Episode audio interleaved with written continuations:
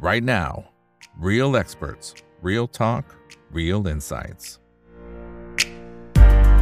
สวัสดีครับ สวัสดีเพื่อนๆนักทุนทุกคนนะครับ นี่คือ right now by อีกบรรพททุกเรื่องที่นักทุนต้องรู้นะครับ และสำหรับวันนี้สิ่งที่เราต้องรู้คือแนวทางการบริหารจัดการของบริษัท Twist Corporation จำกัดนะครับ ที่เป็นองค์กรที่มีความมุ่งมั่น แล้วก็จะเป็นส่วนหนึ่งของความสำเร็จขององค์กรต่างๆ ของประเทศไทยด้วยนะครับ โดยการเป็นที่ปรึกษาพัฒนาองค์กรในมิติต่างๆ พื่อเป็นการยกระดับศักยภาพด้านการบริหารจัดการองค์กรนะครับแล้วก็เป็นการเสริมสร้างความเข้มแข็งสู่องค์กรชั้นแนวหน้าด้วยนะครับ ส่วนวิสัยทัศน์และก็เป้าหมาย และความสำเร็จตลอดในช่วง 30 ปีที่ผ่านมานั้นมีอะไรบ้างนะครับ วันนี้ได้รับเกียรติจากคุณสมพรจิตเป็นธมครับ ท่านกรรมการผู้จัดการบริษัท Twist Corporation จำกัดนะครับ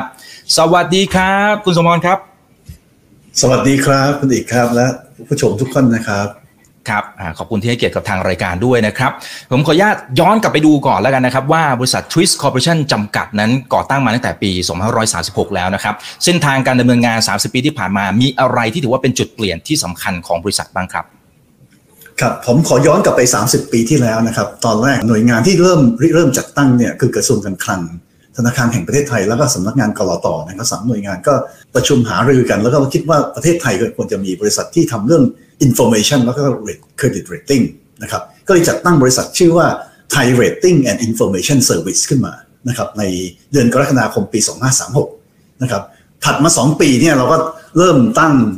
บริษัทลูกขึ้นมานะครับทำทำตั้งตั้งบริษัทลูกมาไอ้คำว่า Thai Rating and Information Service เนี่ยมันเลยเป็นที่มาของคำว่า TRIS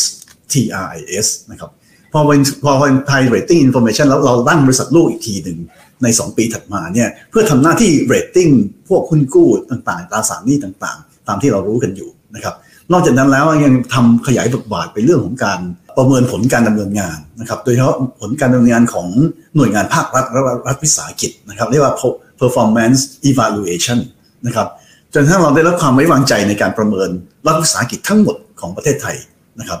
มันก็อาศัยพื้นฐานความรู้ของการทำ credit rating การทำวิธีการประเมิน credit rating แล้วเอามาใช้กับการการประเมินผลการดำเนินงานเนี่ยครับทศวรรษที่2เนี่ยเราก็เริ่มขยายบทบาทในเรื่องการทำ performance evaluation มากขึ้น ขยายบทบาทเข้าไปในดูแลบริษัทในตลาดหลักทรัพย์ด้วย ดูแลยังไงเราคือเป็นที่ปรึกษาให้ให้ทางตลาดหลักทรัพย์เนี่ยคัดเลือกบริษัทดีเด่นขึ้นมา เป็นที่มาของ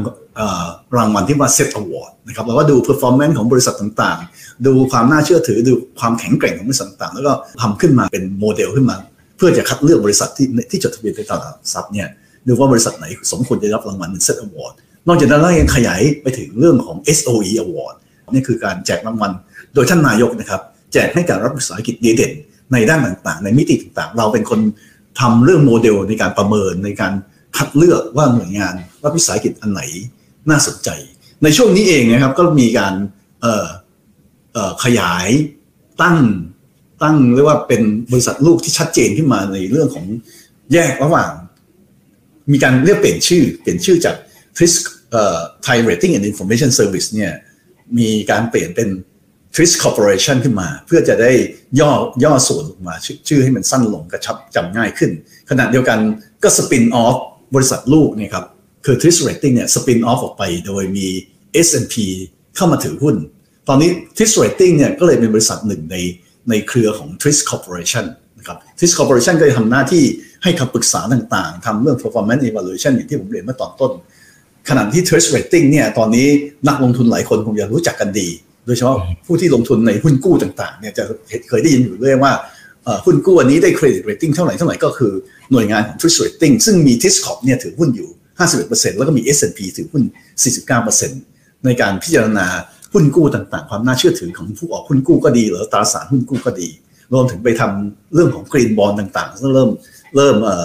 มีการขยายธุรกิจไปทางด้านนั้น แต่นี่ถ้ามองมองย้อนกลับมาเฉพาะ TRIS Corporation เนี่ยนะครับ TIS Corporation ที่ผมเรียนก็คือว่าเราเริ่มนอกจากทำเรื่องของบริษัทในตลาดหลักทรัพย์แล้วนำเรื่องของการ performance evaluation ของรัฐวิสาหกิจแล้วเนี่ยมันขยายขอบออกไปถึงเรื่องของการประเมินหน่วยงานภาครัฐต่างๆ หน่วยงานราชการต่างๆ กระทรวงทบวงกรมต่างๆ ซึ่งในในช่วงที่ผ่านมามันมีการปฏิรูประบบราชการ ก็จะมีสำนักงานกฟรเนี่ยก็จะเหมือนกับว่าจ้างเราให้เราช่วยทำกรอบในการประเมินหน่วยงานต่างๆ และวางแผนในการพัฒนาการประเมินผลงานของหน่วยงานราชการ ต่อมา ไอ้ตัวกิจกรรมต่างๆเหล่านี้แล้วความไว้เนื้อเชื่อใจมากขึ้นก็จะมีหน่วยงานเนี่ยมาขอคำปรึกษามาถ้าเขาจะพัฒนาองค์กรในเรื่องของการบริหารความเสี่ยงก็ดี ในการวางแผนกลยุทธ์ก็ดี ในการทำเรื่อง CG ต่างๆ ก็ดีเนี่ยก็มาปรึกษากับ TIS Corporation เราก็เลยขยายขอบสโคปของงานตาม Market Demand ที่มันเพิ่มขึ้นมา เพื่อขยายครอบครอบคลุมไปถึงเรื่องของการทำ consulting โดยเฉพาะอย่างยิ่งเรื่อง consulting การวางแผนยุทธศาสตร์ consulting เรื่องการทำ การบริหารความเสี่ยง business continuity นะครับรวมไปถึงวางแผนพัฒนาทรัพยากรบุคคลนะครับเรื่อง employee engagement ต่างๆเนี่ยเราก็ให้คำแนะนำปรึกษาได้ มันก็จะขยายขอบไปเรื่อยๆ จนทั้งทศวรรษที่3นะครับในในในช่วงสุดท้ายเนี่ยเราก็ปรับเปลี่ยนทั้งภายในและภายนอก ในภายในเนี่ยก็คือเป็นยุคของเรียกว่า Thailand 4.0 ก็ว่าได้ มีการใช้เทคโนโลยีต่างหน่วยงานต่างๆ ก็ตื่นตัวเรื่องดิจิทัลต่างๆ รวมถึงภาครัฐต่างๆ ก็ออกกฎเกณฑ์ต่างๆ ที่เกี่ยวข้องกับการบริหารจัดการทางด้าน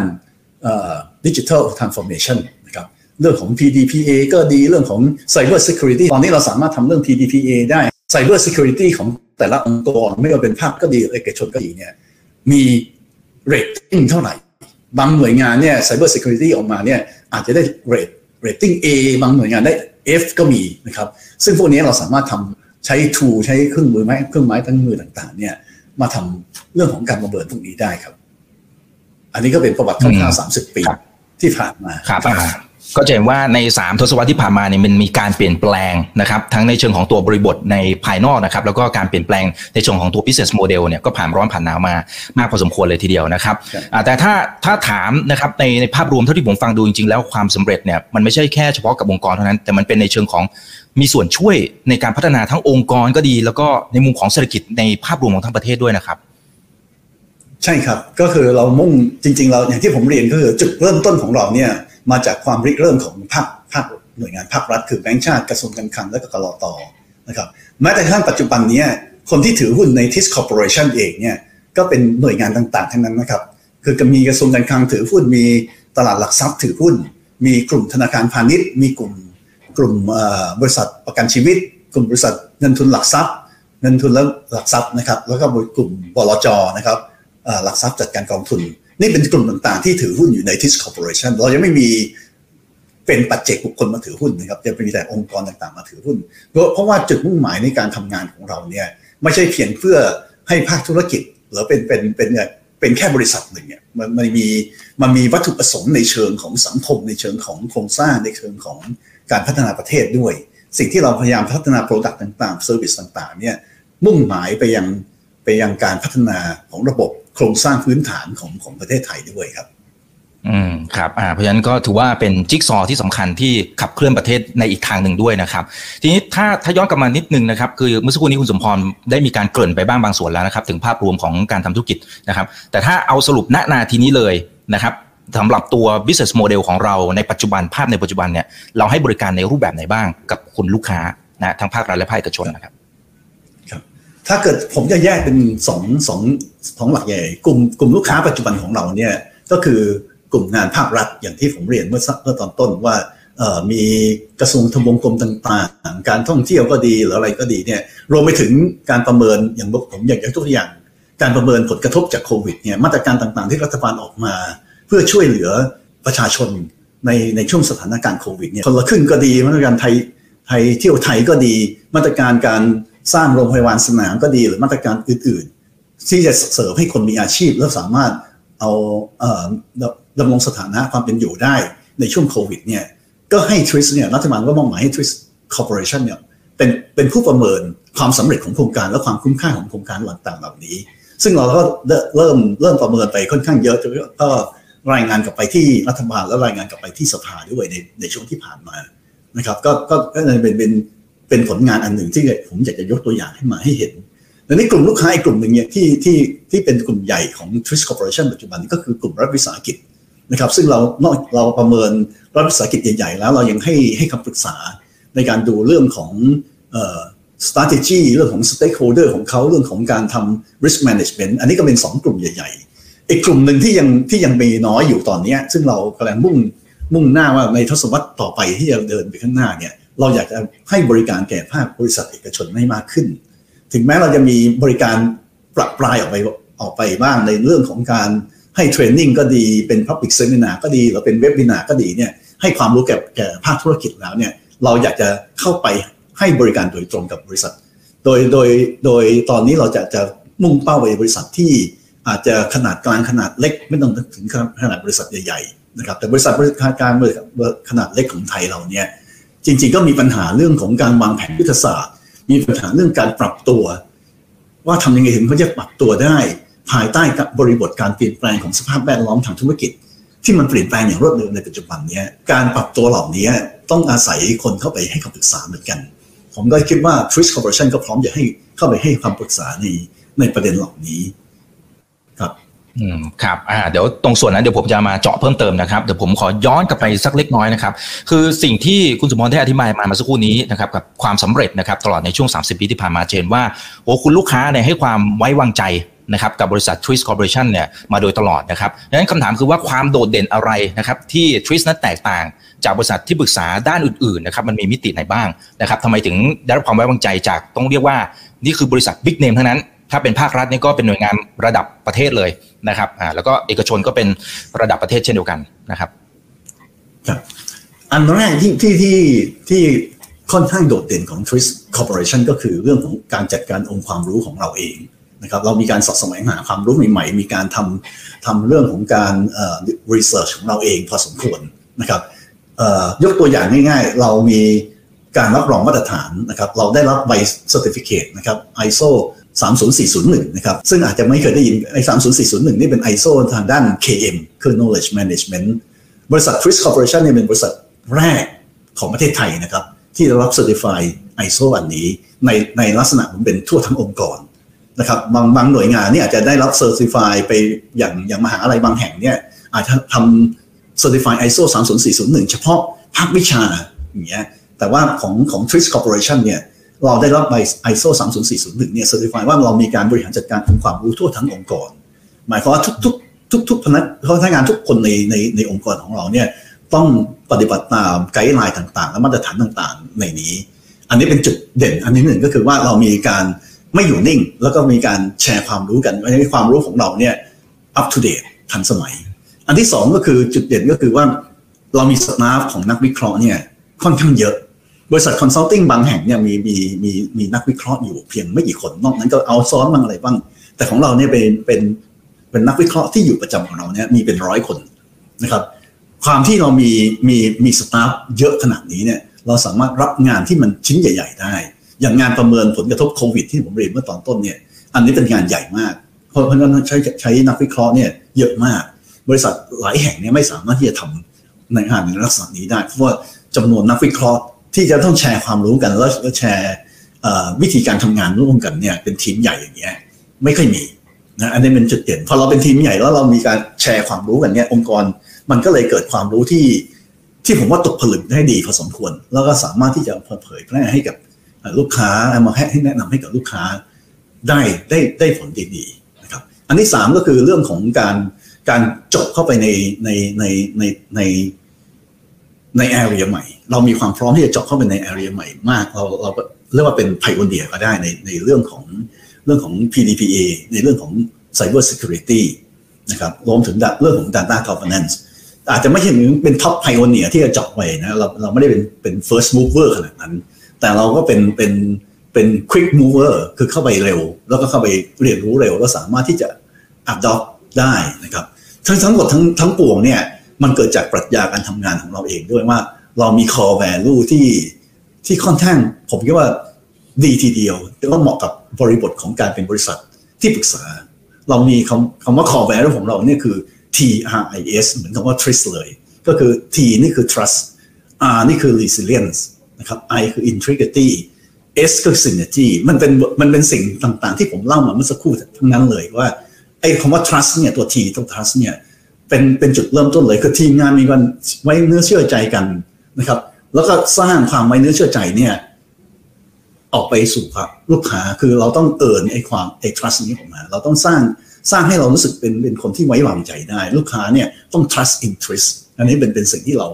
ทำให้มันเกิดขึ้น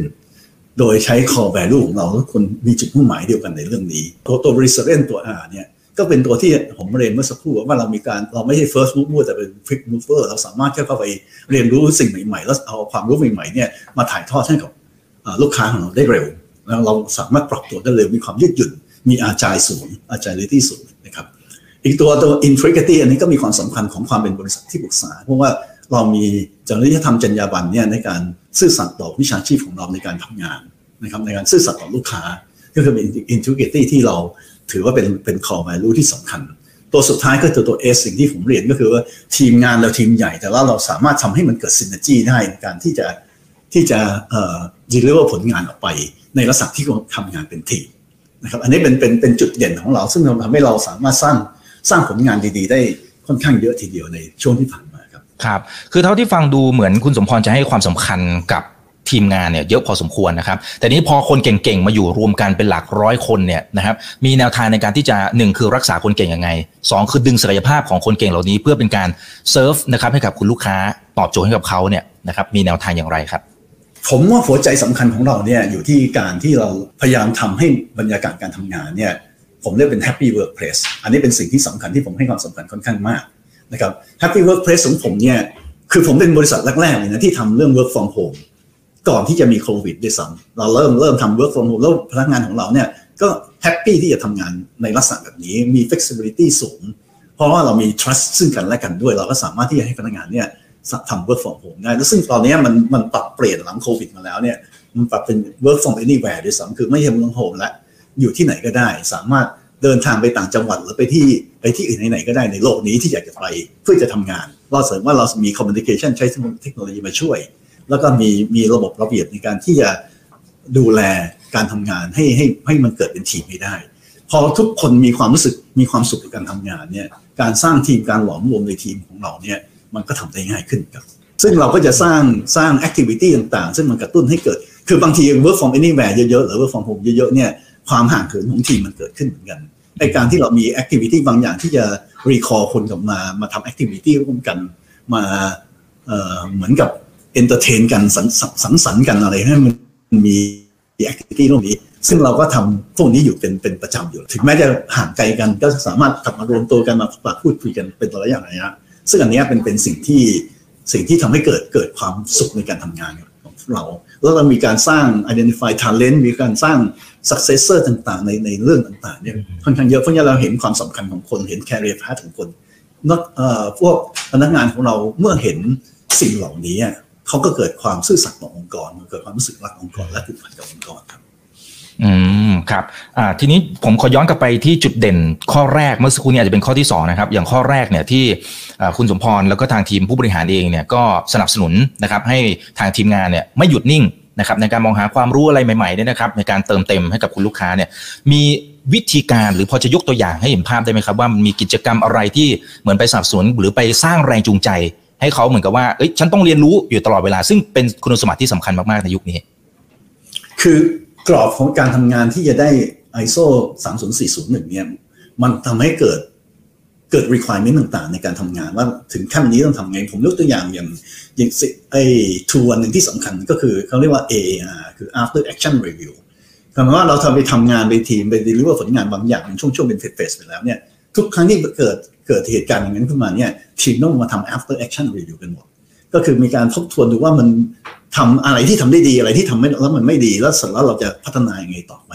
ไอ้ตรงนี้เป็นเป็น requirement ว่าทุกคนเป็นเป็น process ของงานที่ทุกคนจะต้อง go to process อันนี้ให้หมดนะครับมันเป็น requirement อันหนึ่ง อันที่สองก็คือเรามีจัด KM activity อยู่เรื่อยๆ KM activity นี่นอกจากการเป็นการแชร์ความรู้เรื่องซึ่งกันและกันแล้วเนี่ย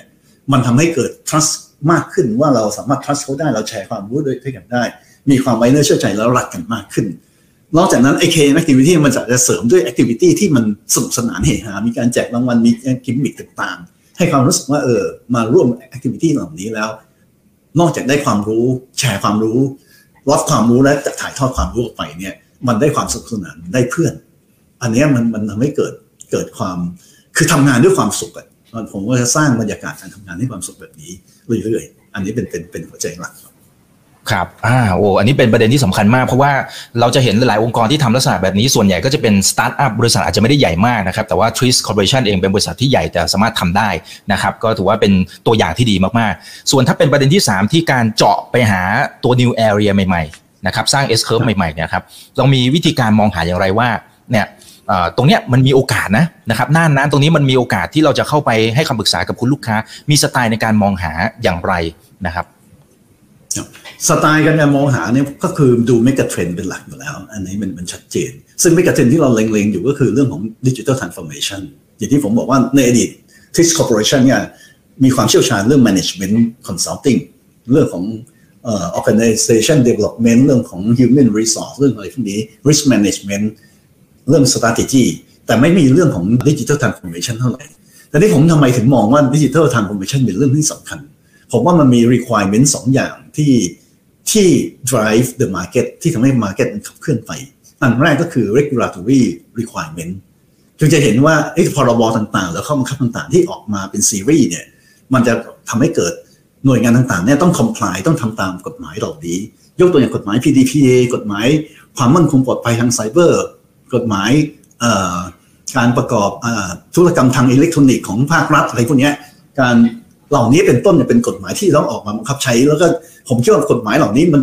ทำนองเนี่ยมันจะต้องออกมาอีกเรื่อยๆ เพราะว่าโลกดิจิทัลมันไปเร็ว กฎหมายก็ต้องตามไป มันจะเกิด requirement ที่ภาครัฐก็ดีหรือหน่วยงานเอกชนก็ดี ต้องทำตามกฎหมาย เพราะฉะนั้นมันก็เกิด demand โดยอัตโนมัติอยู่แล้ว demand มันโหมโหานเพราะว่าเพราะว่า regulatory requirement ทำให้เกิดขึ้น อันที่สองก็คือไอ้ดิจิทัลทรานส์ฟอร์เมชันเนี่ยมันมีมันมีอันหนึ่งที่ผมอยากจะเรียกว่าเป็นมือที่มองไม่เห็นเรียกว่า invisible hand เนี่ยตัวตัวผลักดันอยู่นั่นคือกลไกตลาด ถามว่าทำไมยกยกตัวอย่าง PDPA เนี่ยซึ่งมาจาก GDPR ของของฝรั่งเขาเนี่ยเพราะว่าหน่วยงานต่างๆ หรือภาคเอกชนต่างๆเนี่ยมีความมีความต้องการ ตลาดมีความต้องการ มันเป็นเรื่องของ market mechanism เป็นกลไกตลาดแท้ๆเลยที่จะผลักดันให้เกิดดีแมนทางด้านนี้ ราะฉะนั้นถ้าใครอยู่นิ่งไม่ไม่ทำตาม market force เหล่านี้เนี่ยไม่ทำทำแรงของตลาดเหล่านี้เนี่ยมันก็จะไปไม่ได้มันก็จะไปได้ลำบากอันนี้ก็เป็นเป็นเป็นจุดหนึ่งที่ที่ผมคิดว่านั่นเป็นเหตุผลที่ว่าเราอยากจะทำ S curve ทางด้าน new S curve ของเราจะต้องมุ่งเน้นไปทางเรื่อง digital transformation นี้นะครับมันก็เลยเป็นเรื่องของ PDPA เรื่องของ digital transformation เรื่องของ cyber security ตามนี้เป็นต้นครับอ๋อครับอ่าโอเค พอจะเห็นภาพนะครับอทีนี้ถ้า สมมุติไปเจาะดูในมุมของผู้ประกอบการ อย่างเมื่อสักครู่นี้ทางด้านคุณสมพรบอกว่าเราไม่ได้เน้นเฉพาะบริษัทยักษ์ใหญ่เท่านั้นนะนะครับแต่ว่าเราเห็นเพนพอยต์อะไรบางอย่างนะครับของผู้ประกอบการอาจจะเป็นขนาดกลางและขนาดย่อมด้วยนะครับดังนั้นคำถามก็คือว่าตอนนี้ pain point อะไรที่บรรดาผู้ประกอบการขนาดกลางขนาดย่อมเนี่ยเขาเขาอาจจะเจอเพอเพออาจจะยังไม่รู้ตัวด้วยซ้ำว่าตัวเองมีปัญหานะครับแต่ว่าทาง TRIS เองเนี่ยสามารถที่จะเข้าไปตอบโจทย์ให้กับคนเหล่านั้นได้นะครับผมผมผมว่ามันเป็นประเด็นที่สำคัญมากเลยตรงนี้เพราะว่าเพราะว่า ภาคธุรกิจหรือภาคเอกชนของเราเนี่ยโดยเฉพาะไซส์กลางไซส์เล็กหน่อยเนี่ยมักจะมองอะไรไม่ยาวไม่ยาวมากนะคราวนี้ตลาดเนี่ยมันมันต้องการคนที่มองอะไรยาวๆ พอสมควร อย่างน้อยต้องระยะกลางถ้ามองแค่จะ make profit year by year ไปเรื่อยๆเนี่ยมันมันไม่ได้หรอกมันต้องดูอะไรที่มันเปลี่ยนแปลง โดยเฉพาะอย่างยิ่งในในโลกปัจจุบันเนี่ยที่เรียกว่าเป็นบูก้าเวิร์นะครับมันมี volatility สูง มี uncertainty สูง มี complexity มี ambiguity มีความไม่ชัดเจนพวกนี้ พวกนี้ผมว่าภาคธุรกิจเนี่ยยังไม่พร้อมที่จะปรับตัวในบริบทของ VUCA World TRIS เองก็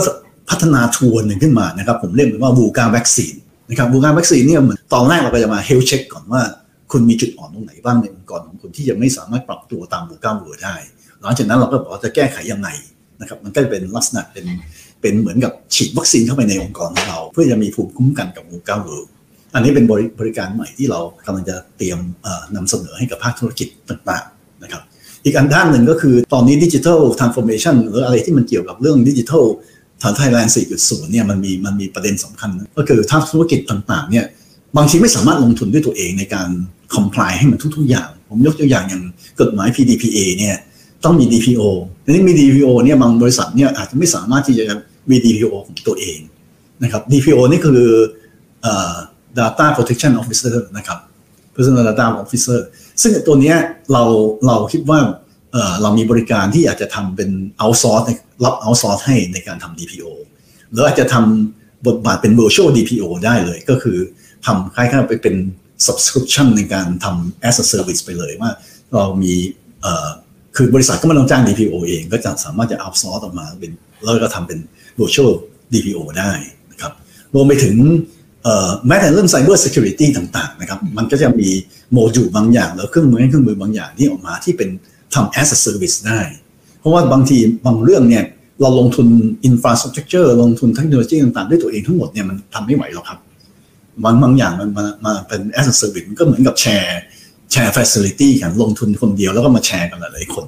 นะครับอันนี้ก็เป็นเป็นสิ่งที่เราอยากจะนำเสนอกับบริการให้นำเสนอบริการนี้ให้แก่ภาคธุรกิจที่ อาจจะไซส์ไม่ใหญ่มาก ถ้าเป็นถ้าบริษัทในตลาดก็อาจจะ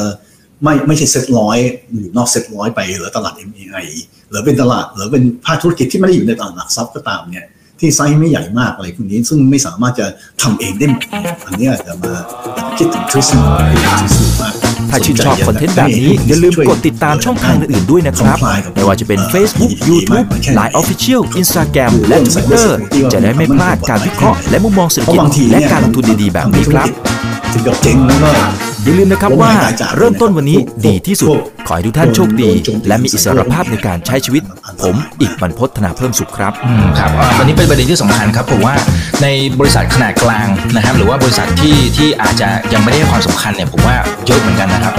คืออาจจะไม่รู้ว่ามีความจำเป็นโอเค เรื่องของ PDPA อันนี้เป็นเรื่องของกฎหมายก็คงทราบอยู่แล้วอันนี้ก็คงเป็นสิ่งที่ต้องทำแต่เรื่องของ Cyber Security ก็ดีนะครับรวมถึงเรื่องของผูการวัคซีน คือบางคนอาจจะอาจจะไม่ได้เห็นความสำคัญซะด้วยซ้ำคือคือถ้าสมมติว่าเปรียบเทียบนะครับบริษัท A ที่มาใช้บริการของ Twist Corporation กับบริษัท B ที่ไม่ได้ใช้เนี่ยผลลัพธ์เนี่ยมันจะต่างกันแค่ไหนยังไงเพื่อจะเป็นการกระตุ้นนะครับ ให้ให้เห็นถึงความแตกต่างนะครับ ว่าเฮ้ยเนี่ยคือจุดที่สำคัญละ ผมว่าจุดใหญ่เนี่ยโดยเฉพาะอย่างยิ่งที่มันเกี่ยวข้องกับเทคโนโลยีเนี่ยมันคือ investment แต่นี้ถ้าเกิดเราเราใช้ outsource สัดส่วนใหญ่แล้วหรือใช้ as a service สัดส่วนใหญ่แล้วเป็น subscription base เนี่ยมันจะประหยัดในงบงบในการลงทุน big big amount of money ที่จะลง ไป ไม่ต้องลงทุนก้อนใหญ่ก็ได้ แต่ว่าค่อยๆทยอย subscription ไปหรือแม้กระทั่งตะกี้นี่พูดพูดค้างๆอยู่ไอ้ตรง PDPA เนี่ยมันผมอาจจะลืมข้ามไปจุดหนึ่งก็คือว่า บริษัทเล็กบริษัทน้อยบางทีเนี่ยคิดว่าตัวเองทำละผิด PDPA comply ละ เป็นไปตามกฎหมายละ แต่ไม่รู้หรอกว่าจริง ๆ เป็นไปตามกฎหมายหรือเปล่า แล้วถ้ามีเหตุขึ้นมาเนี่ยโดนปรับโดนอะไรมันก็จะเสียหายเยอะไม่คุ้มนะครับ ไม่คุ้มนะครับก็เลยมีมี service อันหนึ่งผมเรียกว่าเป็น PDPA auditing คือเข้าไป audit บริษัทนั่นแหละเหมือนเหมือน audit บัญชีอะครับ แต่นี้เป็น audit ทางด้าน compliance ของการทำการทำตามกฎหมาย PDPA ว่าคุณทำได้ครบถ้วนจริงไหม แล้วคุณมี process ต่างๆเหล่านี้คือมีนโยบายสมมติว่าบริษัทมีนโยบาย PDP เองว่าอย่างนี้เขียนนโยบายออกมาบอกอนุมัติมาแล้วทำตามจริงหรือเปล่าทำมากน้อยจริงหรือเปล่า แล้วมีแล้วพอไปลงไปถึง unit เล็ก ๆ ทั้งหลายเนี่ยหรือแม้แต่พนักงานแต่ละบุคคลเนี่ยมีการปฏิบัติตามนโยบายและกฎระเบียบพวกนี้ มากน้อยแค่ไหนจริงหรือเปล่าอ่าทีนี้ตัวเป้าหมายนะครับและวิสัยทัศน์ของทาง Twist เอง คือฟังดูแล้วเนี่ยนะครับก็จะเห็นว่ามีหลายแอเรียนะครับที่เราทำมาแล้วแต่ยังมีโอกาสได้อีกเยอะมากมายเลยนะครับ ถ้าเป็นเป้าหมายใหญ่ๆ ภาพระยะยาว คุณสมพรและทีมผู้บริหารอยากเห็นอะไรครับ เป้าหมายใหญ่ๆ และระยะยาวของเราเนี่ยก็คือถ้าเรามองย้อนกลับไปนิดนึงตอนต้นที่ผมพูดว่าลูกค้าส่วนใหญ่ตอนนี้ของ Twist Corporation เนี่ยก็คือหน่วยงานภาครัฐและรัฐวิสาหกิจ ภาคเอกชนยังมีน้อย เราอยากจะ diversify เข้าไป อยากจะขยายบริการออกไปในในภาคเอกชนมากขึ้น เป็นนี่เป็นสาเหตุที่ผมพัฒนา product ต่างๆ ในช่วงสองสามปีที่ผ่านมาเนี่ยเน้นเป็นเรื่องเรื่องพวกนี้เยอะ แล้วก็เน้นเป็นเรื่องของเทคโนโลยีเน้นเป็นเรื่องของ digital transformation เป้าหมายของเราเนี่ยก็เลยเปลี่ยนในในตัว vision ของเราเนี่ยเราเราก็เลยบอกว่าเราจะ to be one of the best consulting firm in Thailand หมายว่า consulting firm เนี่ยมีมีมีเยอะ แต่ว่าเมืองไทยเนี่ยเราต้องเป็น อันดับหนึ่งระดับต้นๆ ของประเทศไทย อันนี้เป็นเป็น vision mission ของเราเนี่ยพันธกิจของเราเนี่ยบอกว่า deliver total solution คำว่า total solution นี่คือในอดีตเราเราให้แค่ solution ทางด้าน management ทางด้าน risk อาจจะเป็น stakeholder อะไรพวกนี้ แต่ว่าไม่ไม่ไม่ได้ก้าวไปถึง solution ที่เป็นเกี่ยวข้องกับดิจิทัลวันนี้เรามีมีดิจิทัลมากขึ้นเนี่ยมันก็เลยทำให้เราสามารถ deliver total solution ให้กับให้กับลูกค้าได้ นะครับอันนี้ก็เป็นพันธกิจที่เราปรับใหม่ขึ้นมาว่าเราต้องการจะ deliver total solution เพื่อจะได้เป็น one of the best consulting firm in Thailand ครับ อืมครับ ซึ่งกลยุทธ์เชิงรุกนะครับ ในในช่วงที่ผ่านมาเมื่อสักครู่นี้จริงๆ คุณสมพรมีมีแตะไปบ้างบางส่วนแล้วนะครับ การที่จะไปสู่ตัวเป้าหมายในภาพระยะยาวได้นะครับ มีขั้นตอนอย่างไรบ้าง ก็คือเรื่องของการเตรียมตัวภายในของเราในการปรับปรุงในการได้รับ ISO ต่อต่อจากนี้ไปเนี่ย นอกจากเราทำ KM แล้วเนี่ยเราจะทำเรื่อง innovation ต่อนะครับอันนี้เป็นสองสอง area เนี่ย KM กับ innovation เป็นของคู่กัน นอกจากเราเราเราจะต้องเตรียมภายในของเราให้มันดี ก่อนที่เราจะ deliver ออกไป แล้วไอ้ตัวทั้ง KM ทั้ง innovation เนี่ย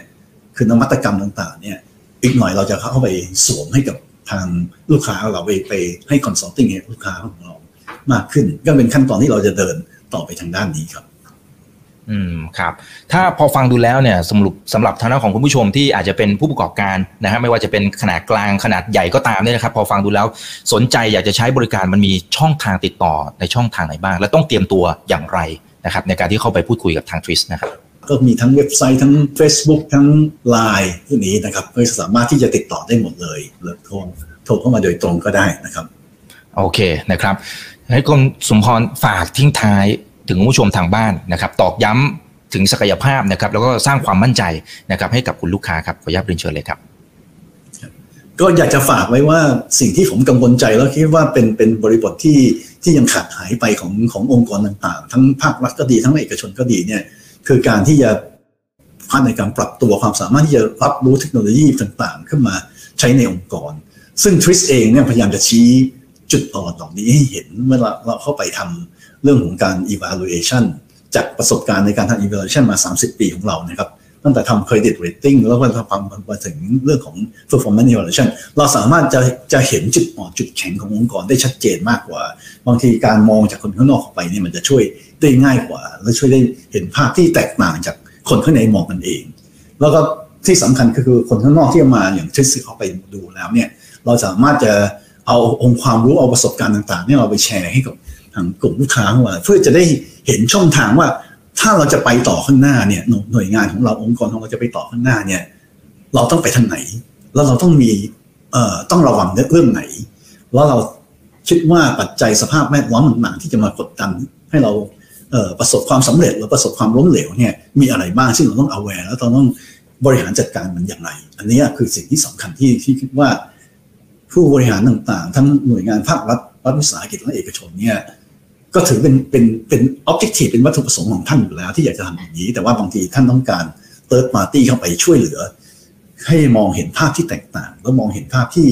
ที่อาจจะกว้างขึ้นครับซึ่งผมก็ขอฝากบริการของ Tris Corporation ซึ่งทำมาช่วยเสริมตรงจุดนี้ได้เพื่อจะชี้จุดอ่อน และชี้โอกาสทำธุรกิจต่อไปครับ ครับอ่าเพราะฉะนั้นตรงเนี้ยก็จะถือว่าเป็นอีกหนึ่งตัวอย่างที่น่าสนใจนะครับ ทั้งในมุมของตัวองค์กรนะครับของ Twist Corporation เองนะครับที่เป็นตัวอย่างองค์กรที่เติบโตอย่างยั่งยืนตลอดในช่วงสามทศวรรษที่ผ่านมานะครับก็มีการเปลี่ยนแปลงตัวเองดิสซับตัวเองอยู่ตลอดนะครับแล้วก็สิ่งที่เราเห็นก็คือว่า DNA นะครับที่สำคัญมากๆ คือการมองเห็นและเข้าใจการเปลี่ยนแปลง แล้วก็พยายามที่จะสร้างโอกาสให้กับทั้งตัวเราเองนะครับแล้วรวมไปถึงทางด้านของคุณลูกค้าทางภาครัฐและภาคเอกชนด้วยนะครับก็เป็นกำลังใจให้นะครับคุณสมพรครับ ขอบคุณมากครับครับครับครับ สวัสดีครับครับ ส่วนครั้งหน้าจะเป็นเรื่องไหนอย่างไรนะครับ เดี๋ยวรอติดตามนะครับ นี่คือ right now ใบวันพศทุกเรื่องที่นักทุนต้องรู้ครับ วันนี้สวัสดีครับ